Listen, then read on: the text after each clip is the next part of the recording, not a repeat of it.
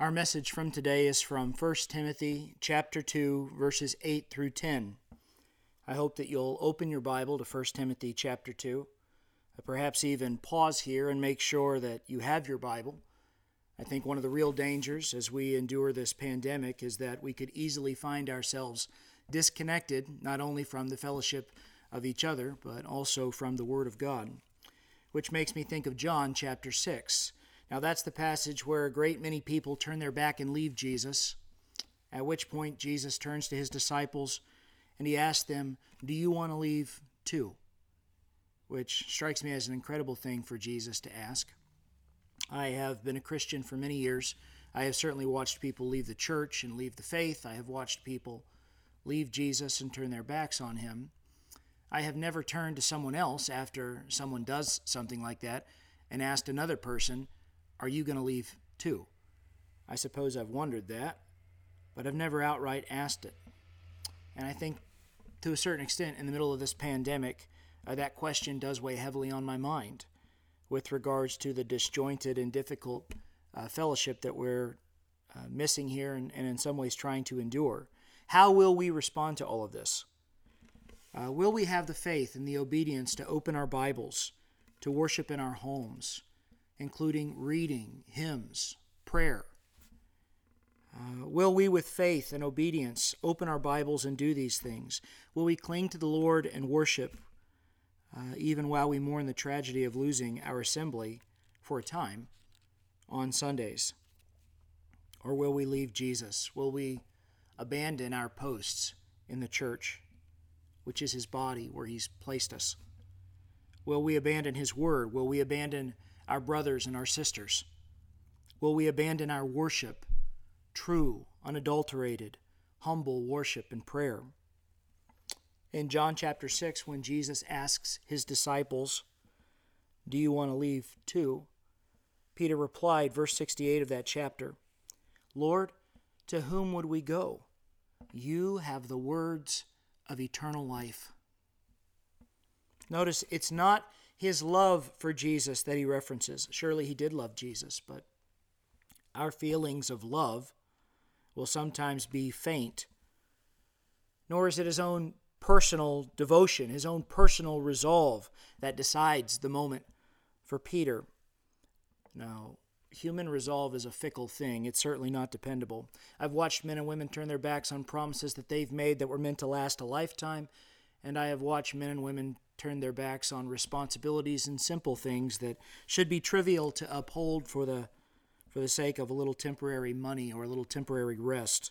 Human resolve will not win the day for you now, Christian.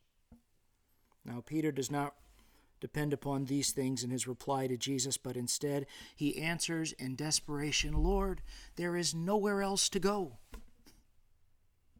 Your words, your words alone, are words of life. Ours is a desperate condition, a very sad condition when you think about it. We try very hard not to think about it, don't we? Hebrews chapter 9, verse 27 is a verse that I want to point to again and again this morning. Hebrews 9:27. It says, "It is appointed unto men once to die, but after this the judgment." Of this quickly coming death and judgment, we try very hard not to concern ourselves. Instead, let's think about the vacation that we'd like to go on, the one that we're preparing for. Let's think about the children that we have, what they're involved with, the family that we either have or would one day like to have. Let's think of the show that I'd like to watch, the sport that I'd love to play. Let me think about the next thing on the horizon. And all of us lacking lacking anything fun, anything interesting to divert ourselves with, will instead turn sometimes to the most basic distractions to avoid the contemplation of spiritual things. Give me something good to eat. Give me something good to drink. Let me watch something. Entertain me with something, anything. But the quietness of my own personal reflection and the question, the question of whether or not God is pleased with the condition of my soul, of this sorry state of spiritual status Paul writes in Ephesians chapter 2 And you were dead in trespasses and sins, in which we all once walked, according to the course of this world, according to the prince of the power of the air, the, the spirit, the devil, who now works in the sons of disobedience.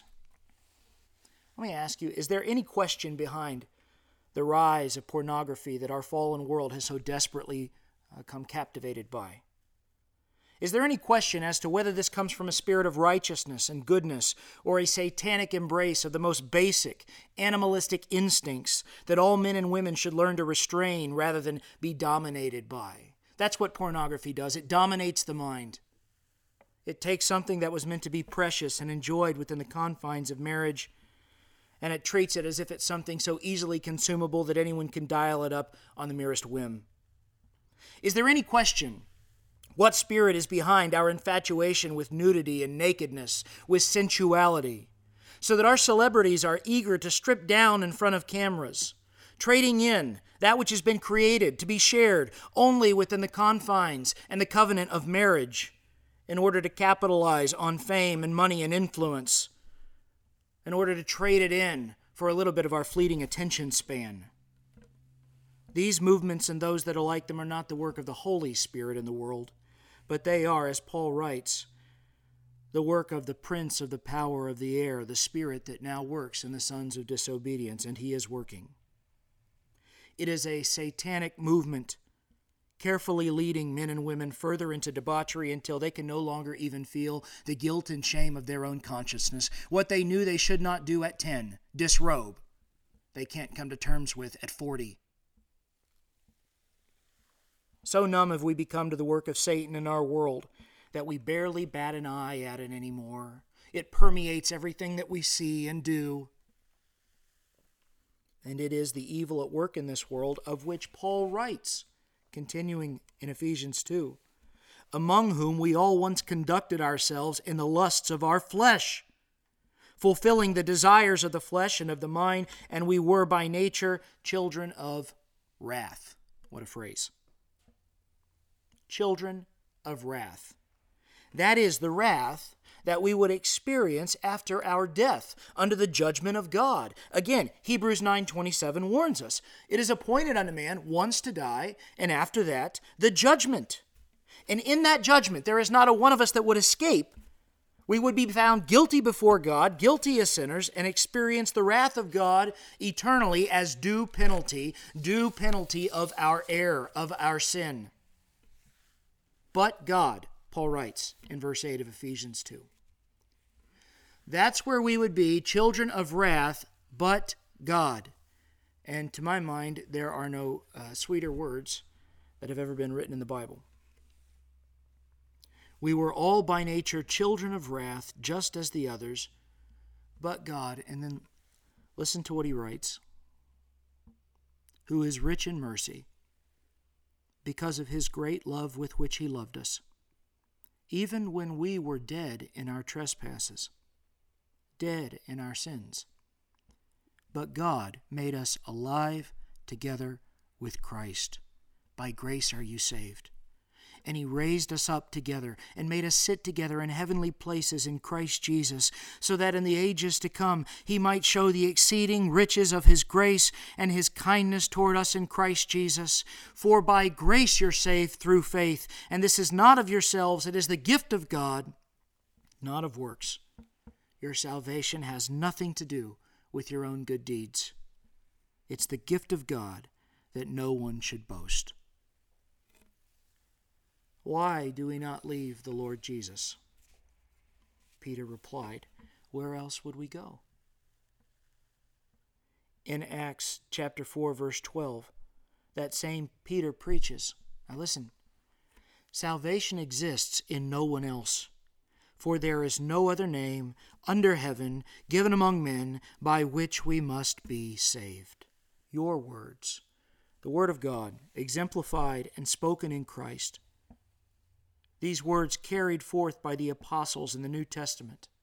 In the text and the letters of the Bible, the collection of books we call the Bible, these are the words of life.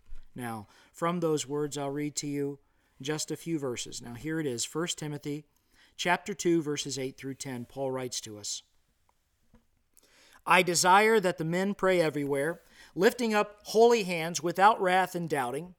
In like manner also, that the women adorn themselves in modest apparel, with propriety and moderation, not with braided hair, or gold, or pearls, or costly clothing, but which is proper for women professing godliness with good works. Now, the first application point of the passage that I want to make to you this morning is this the passage assumes a right understanding of the church assembly. Let me say that again. The passage assumes that you understand the importance of the church assembly. In a moment, we will come to the specific instructions by Paul, but please note the instructions make no sense at all if people of the church do not assemble together. Hear me clearly.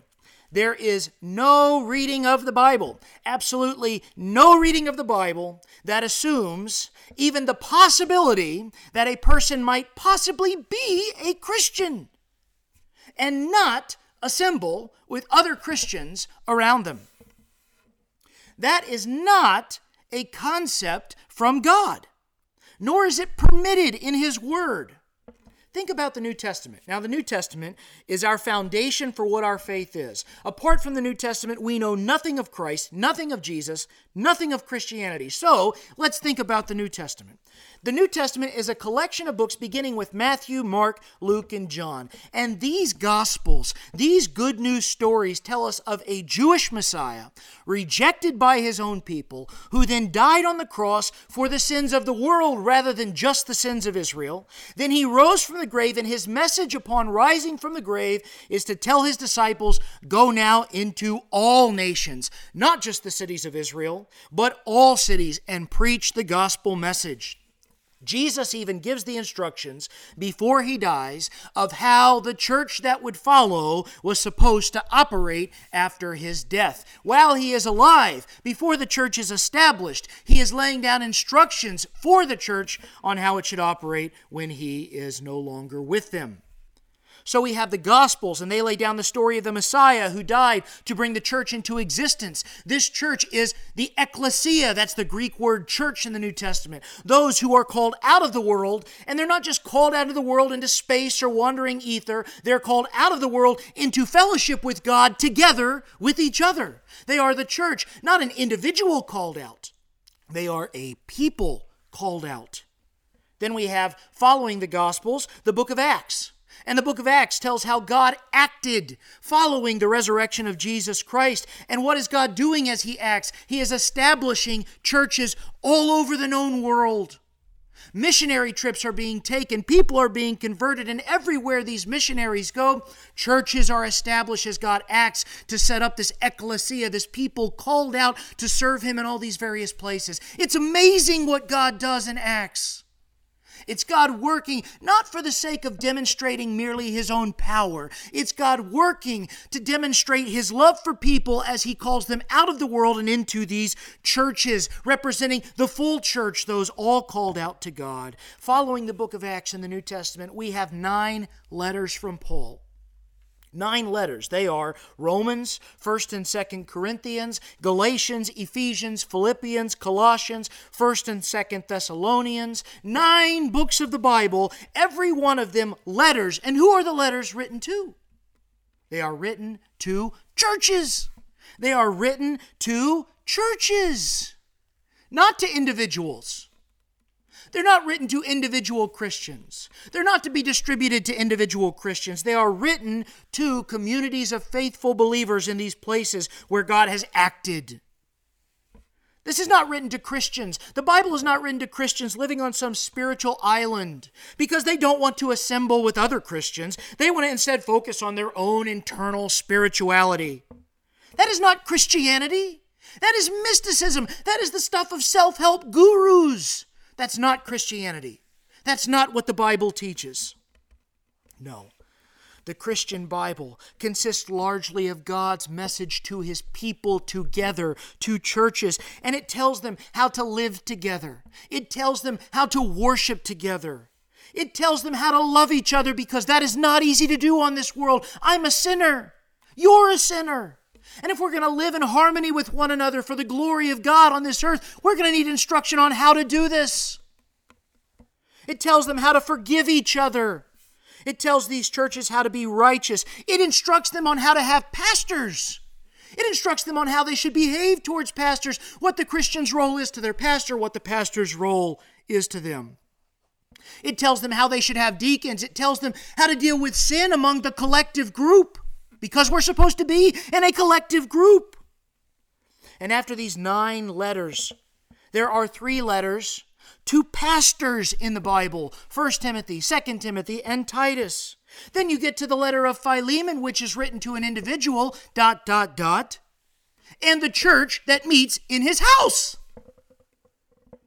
You have the letter to the Hebrew people, the book which we call Hebrews, which it says in chapter 12 of verse 23 to the general assembly and church. You have the book of James counseling Christians to call for their elders of the church, chapter 5, verse 14. You had the letters of Peter written from his post, pastoring the churches, he says, which is in Babylon, 1 Peter chapter 5, verse 13. The letters of John, in which he writes, I wrote unto the church.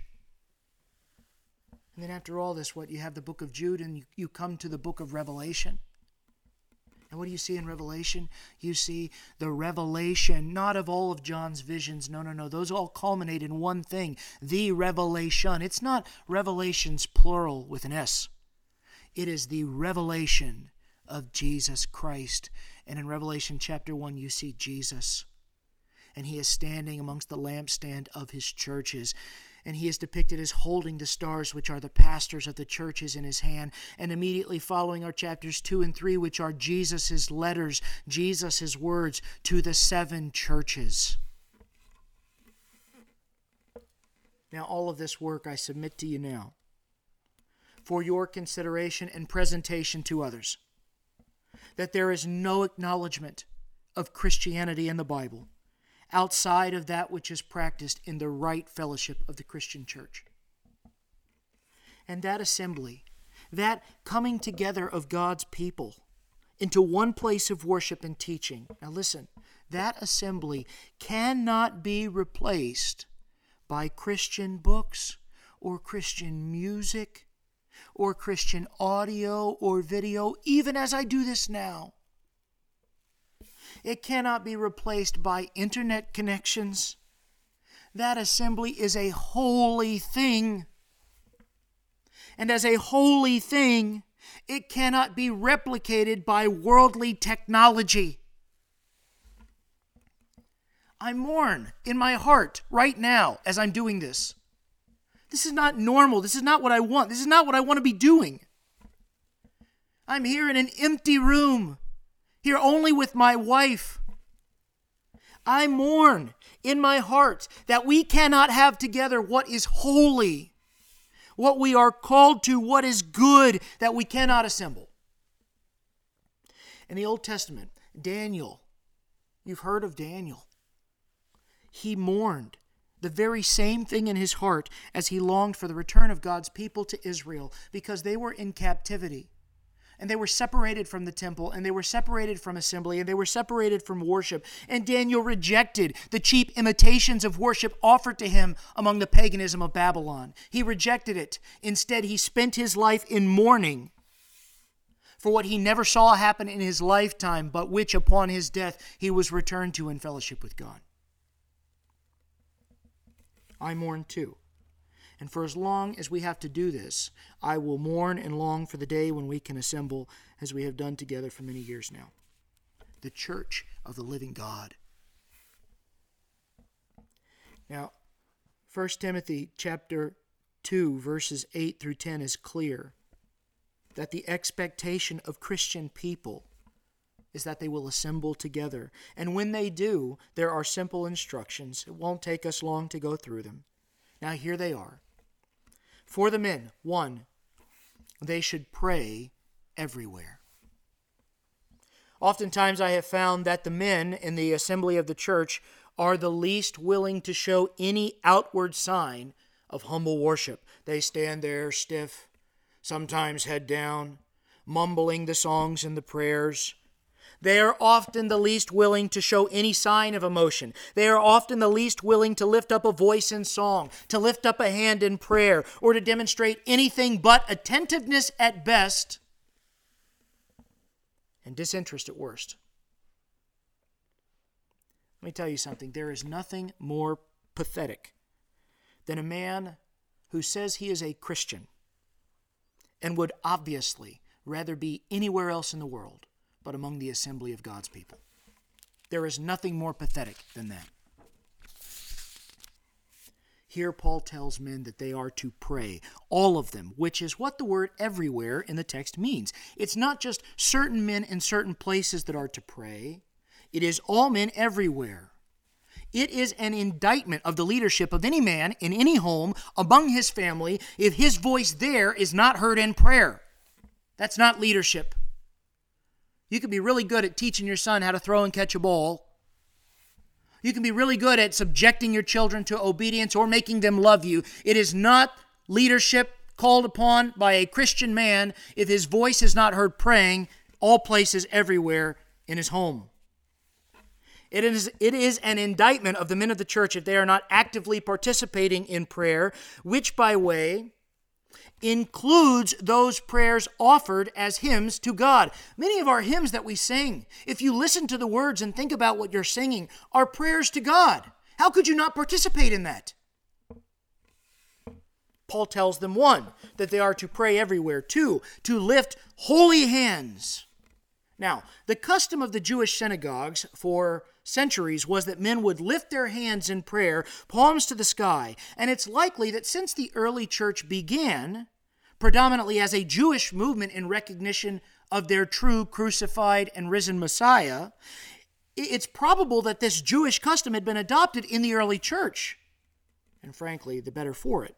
But the emphasis here is not primarily on one's hands, it's the idea of holy hands, as Paul writes we have learned all too well and have been repeatedly advised that there is nothing innately holy about our hands, haven't we? The advice that you hear from every direction in the world right now is to uniformly wash your hands, wash your hands, wash your hands, because they are not clean.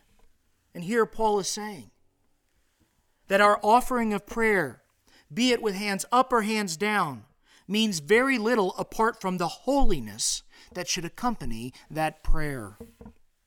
Holiness, when used as an adjective like this, means separated. When men pray toward God, they should be separated from sin by repentance and faith in Christ.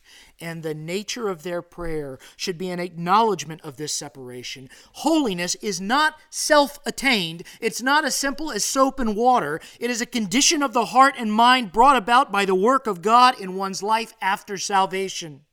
Holiness, which is perhaps the difficulty of some men, holiness is to adorn our hearts in prayer. And I think that the real issue that some men have when it comes to praying and singing to God can be understanding the difficulty that some men have to embrace true holiness in this world that we live in. It's not easy to be holy unto God and to set aside the natural desire of the flesh and mind. Men, if you struggle with that, you should call on God's help and embrace the call to holiness, righteousness. 3. This Paul tells men that they should be praying everywhere and in all places, absent two things. The first is wrath, the second is doubting. I have read, unfortunately, of modern day Christian teachers who say that it's okay to pray angry prayers towards God, that we should not suppress our anger when difficult things are happening in our lives. I have even read, if you can believe it, men who say that in dire circumstances they should not even withhold themselves from using cursing and profanity in their prayers when their heart is overwhelmed toward God. Foolishness. Teachers like this would find a friend in Job's wife who counseled him in his suffering Job, why don't you just curse God and die? Nevertheless, the words of Job were unchanged. Naked I came from my mother's womb, and naked I will return. The Lord gave, the Lord has taken away. Blessed, not cursed. Blessed be the name of the Lord. To which the following verdict is rendered in the verse that follows toward Job. In all this, he did not sin or charge God with wrongdoing. There is no place for wrath in our prayer. He has put away his wrath against us at the cross of Jesus. There is no place for wrath toward him. We are also not to doubt. Now, telling men not to doubt is a bit like telling people not to breathe. It would be supernatural for a man to live without breathing, it would be supernatural for a man to have faith without doubting. Praise God that by His Spirit we are afforded supernatural means. In James 1 6, we are warned that when a man asks God for something, wisdom in the case of James, uh, he should ask in faith, quote, with no doubting, for he who doubts is like a wave of the sea driven and tossed by the wind. Let not that man suppose that he will receive anything from the Lord. He is a double minded man, unstable in all his ways. Now, listen, there is no deeper failing of a man of God, a man called to lead his family in worship, in prayer, in conduct, a man called to work and serve God in his community by loving and serving others. There is no deeper failing of a man of God than to carry himself in faithlessness, disbelieving the very God whom he purports to serve. It's only natural to have doubts. They creep in often and uninvited. But when those doubts attack the character and nature of God, we must fight them off. We should bolster our resolve with the repeated declaration of God's good intention toward us. God loves me. He is not against me. He is for me. He will save me. His promises are real. When a man doubts, he must confront those doubts with the strength of a warrior marching into a battle, for there is no greater warfare than the spiritual warfare of his soul. He must meet the enemy with unflinching courage that God is good. He has declared his love for me. I will not pay him the insult of doubting him. That's the kind of men that every man should strive to be, praying everywhere without ceasing being holy in their presentation of prayer, without wrath, without doubting. Now, that's Paul's instructions to men in the preliminary sense. And then we come to verse 9, a few introductory instructions for the women in Ephesus where Timothy is pastoring. He writes, In like manner also, that the women adorn themselves in modest apparel, with propriety and moderation, not with braided hair or gold or pearls or costly clothing but which is proper for women professing godliness with good works. If the men of Ephesus were failing to pray, praying improperly with anger, improperly with doubts, it seems that the women were failing in their own way, and so Paul is encouraging Timothy on how to deal with it, specifically failing in their preparation for worship. Men in our day and age are not above the same failure, as no shortage of televangelists will provide evidence of. There were some apparently dressing immodestly. The Greek word used here for modest has sexual implications, which means the way some women were dressing was revealing and provocative, which is certainly the opposite of modesty and what women according and professing godliness should strive for. It's common in our world today to hear people suggest that women who are truly empowered are women who are comfortable taking their clothes off. It is increasingly difficult for the world to produce any female celebrity who has not taken her turn at disrobing in front of a camera. This is satanic. It is the opposite of empowering.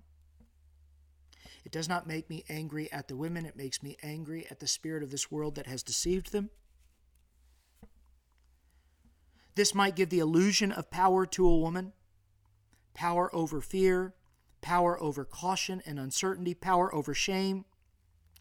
But that is all it achieves an illusion. Women are not freed from the lasting power of fear and shame in any meaningful way by taking their clothes off. Freedom from these things are found only in uniting oneself to God, who is powerful and who can free you from the fear of doubt and shame, who covers our shame with the forgiveness of our sins and holds our very lives in his hand. That is the confidence to live every day. That is the confidence that a Christian can have peace with, not in their ability to disrobe, not in their ability to suppress anxiety over their physical presentation. The sensuality and sexuality of man has its only righteous expression toward the wife whom he has sworn himself to in the covenant of marriage till death do us part. I am yours. And the same is true for the sexuality of a woman. Dressing provocatively with a mind toward showing off the sexual appeal of one's physical appearance is certainly not worthy of the assembly of God's people, and it is certainly not the point. Now, that question begs another how should we dress for the assembly then? And Paul simply says, with propriety and moderation. You ask, well, what is appropriate? The word propriety in the Greek is the word meaning shame or honor. In other words, when we come before God, we are all coming before a being who is greater than all of us, a being, if you will, whose splendor puts us to shame.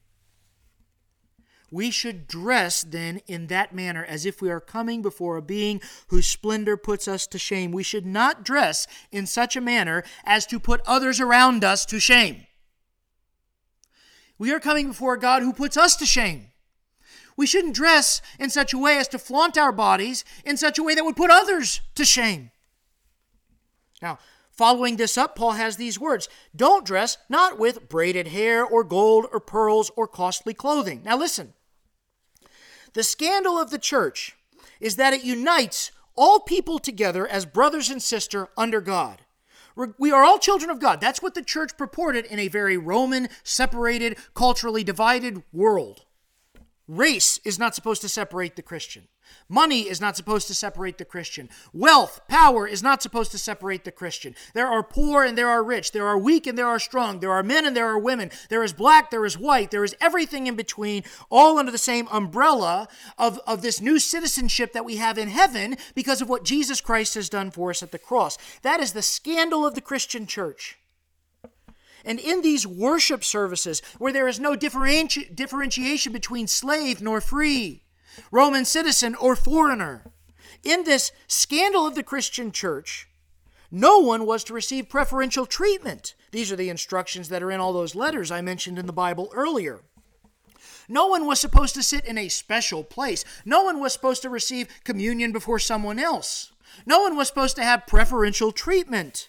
But some, following the custom of the day, would make a show of their superior position in the world, even though they couldn't have the special treatment. Ah, if I can't have the, the proper recognition by means of, of special treatment inside the church, then I will exercise my superiority in some other way. So instead, they would demonstrate their superiority by weaving their hair in elaborate braids, dressing in expensive clothing. And clothing was the great was the great sign of wealth of the day. You know, today it's someone driving up in their Mercedes Benz or someone driving up in their fancy car or someone living in their fancy house or whatever else the signs of wealth might look like. It's not hard to find them. Back then the clothing was the sign of wealth in the ancient day, and they would weave pearls and precious metals into their hair, into these elaborate displays. So, what you might end up with is a pastor like me standing up in front of a church telling people, hey, we're all the family of God. There will be no preferential treatment. What matters is your humble service to the Lord, and the kingdom of heaven will be ordered as such. And while he's preaching that message in the congregation in front of him, there are certain women wearing clothing and jewelry that would cost a lifetime or several lifetimes worth of money and on the other side of the congregation, there's a woman wearing the only set of clothing that she has on her own back, the same set of clothing that she that she wears in her home, the same set of clothing that she does her work with, the same set of clothing that she goes to the well with, she's wearing in church because it's all that she has. Contrasted with the woman over here in the elaborate display of superiority and wealth that could be not only unmatched but unfathomable to the person over here. It does an injustice to say that it was merely a distraction. It was entirely inappropriate. Verse 10 says, But adorn yourselves with that which is proper for women who profess godliness. Adorn yourself with good works. Now, this is the key. Are you listening? This is the key. What is proper for church? What is appropriate for church? It is appropriate that Christian women and Christian men adorn themselves with godliness and good works. That is the clothing of a Christian. Listen to this. Job 29:14 I put on righteousness and it clothed me. Isaiah 61:10 I will rejoice greatly in the Lord. My soul will exult in my God, for he has clothed me with garments of salvation, he has wrapped me with the robe of righteousness. We are not to dress for the assembly of the church in an attempt to demonstrate our superiority or our sexual appeal or our riches or our high social status. We are to prepare for the assembly of the church in every single way with what we wear, with what we think, with what we sing, with what we do. We are to prepare for the assembly of church with reverence to God as people who want to be identified not with sexual appeal or great wealth. When people think of me, I don't want them, and certainly they won't, to think of how appealing and attractive he is. I don't want them to think about how wealthy I am. I don't want them to think about how, how powerful I am and the position that I've reached in society. When people look at me, I want them to see my identity with the cross of Jesus Christ, with the godliness that He has purchased for me and clothed me with, which are on display through good Christian conduct, good Christian works. And so Paul tells these people, Timothy, you've got to tell them, have them adorn their lives with good works because that's enough. It's more than enough. That's everything. All the wealth is dust to dust and ashes to ashes. All the sensuality is, is, is susceptible to decay and vulnerability. Clothe yourselves in something more than that. How can Paul say this? What is so powerful in the life that we live to upend the social structures that hold wealth as something almost deified? What great power exists in the world that we live in to compete with the power of sexual attraction. What great power could possibly compete with the pride of a man and the stubbornness of a man who will refuse to bow his head and lift up his hands in prayer to any God, let alone the God of all creation? What great power is this? And the answer is Jesus. Jesus. Jesus does all of this. In Jesus, we have the wealthiest being in existence, the creator and owner of our universe, humbled into the form of a simple man, Philippians 2, and finding himself, the great king of the earth, in the form of a simple man, he became obedient to the will of God, even to the point of death on a cross. Philippians 2. And there is Jesus, the most magnificent being in the world, allowing himself to be beaten and scourged by weak and lowly men, allowing that to happen. And there is Jesus, the most exalted being in the universe, stumbling under the weight of a cross. And there is Jesus, with all the power of God, exhausted and suffering as they nail down his limbs in crucifixion and raise him up so that he will suffer and die. And why? Why this injustice? Why this, this surrender on the part of the Lord? Because it is appointed unto man once to die, and after that, judgment. Hebrews 9:27. It is appointed unto man once to die, and after that judgment. Followed by Hebrews 9:28. Now listen. So Christ was once offered to bear the sins of many. And unto them that look for him shall he appear the second time without sin unto their salvation.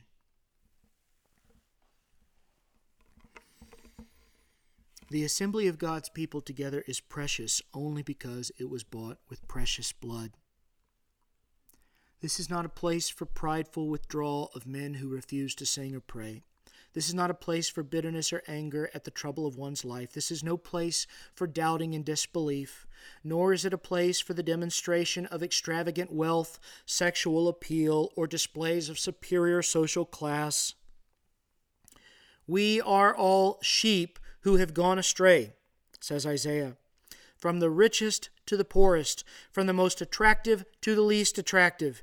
And the Lord has laid on him, on Jesus, the iniquity of us all. So here is my closing plea with you. Let us behave when we return to our assembly together, knowing that truth and worshiping our holy God who loves us and who has given his Son to die for us so that we might be saved. Now I'm going to pray. Dear Heavenly Father, I miss all of your people. As difficult as it is, you know that my heart is sincere when I say I believe this time of separation for us is important. Father, if I'm wrong, show me the error. If this is your will, continue to give me peace. Father, you know the burden of my heart that men and women will worship rightly on your day, on the Lord's day, on Sunday. You know my concern that they just turn the assembly of your people together into a television show by switching something on. What a poor imitation for something, something holy that cannot be replicated that way. No. Help us to turn the television off. Give us the courage to get on our own hands and knees, even if it is nothing but silence around us, even if the room is entirely empty, and to pray to you because you are holy and you desire for all men to pray everywhere. Help us to pray, as Paul says, with petitions, with supplications, with intercessions. Help us to pray without ceasing, but help us to pray audibly. Let our children see that the spiritual existence of our soul is not wrapped up in what's on a screen in front of us or a stage in front of us, but that we will worship because we are called to do so. Father, let that be the cry of our hearts. Don't let our children be hoodwinked into thinking that there is some substitute to be found on the internet for the assembly of your people. Help parents, help widows, help people who are alone and people who are together to get on their hands and knees before you on your day tomorrow morning and to worship you, to sing to you, to sing not quietly, but as loud as they possibly can, to lift up praise to you in a way that, they, that all the angels of heaven will find admirable. Father, with your Spirit, draw us into worship. I pray for my own children and my wife and myself. Help us to open your word. And even from the one who feels least qualified, to at the bare minimum, read loudly and with confidence, even if every other word is a stumble if every other word is a hiccup, if we must start over five times and we mispronounce half the passage, help us to read and read and read it again until we understand, through bitter strain that it may be, what you have said for us and what you would want from us and what you would want of us now in this time. And then let's close in prayer. Let's close in humility. Let's close with a sense of mourning that although we have worshiped, we have not done what we long to do. Assemble with your full people. And Father, let all of heaven be sweet as we think of the day when we will all assemble together with those who have long gone before us. Protect us now. Save the lost. Turn us into the light that you'd have us be. It's in Jesus' name I pray. Amen.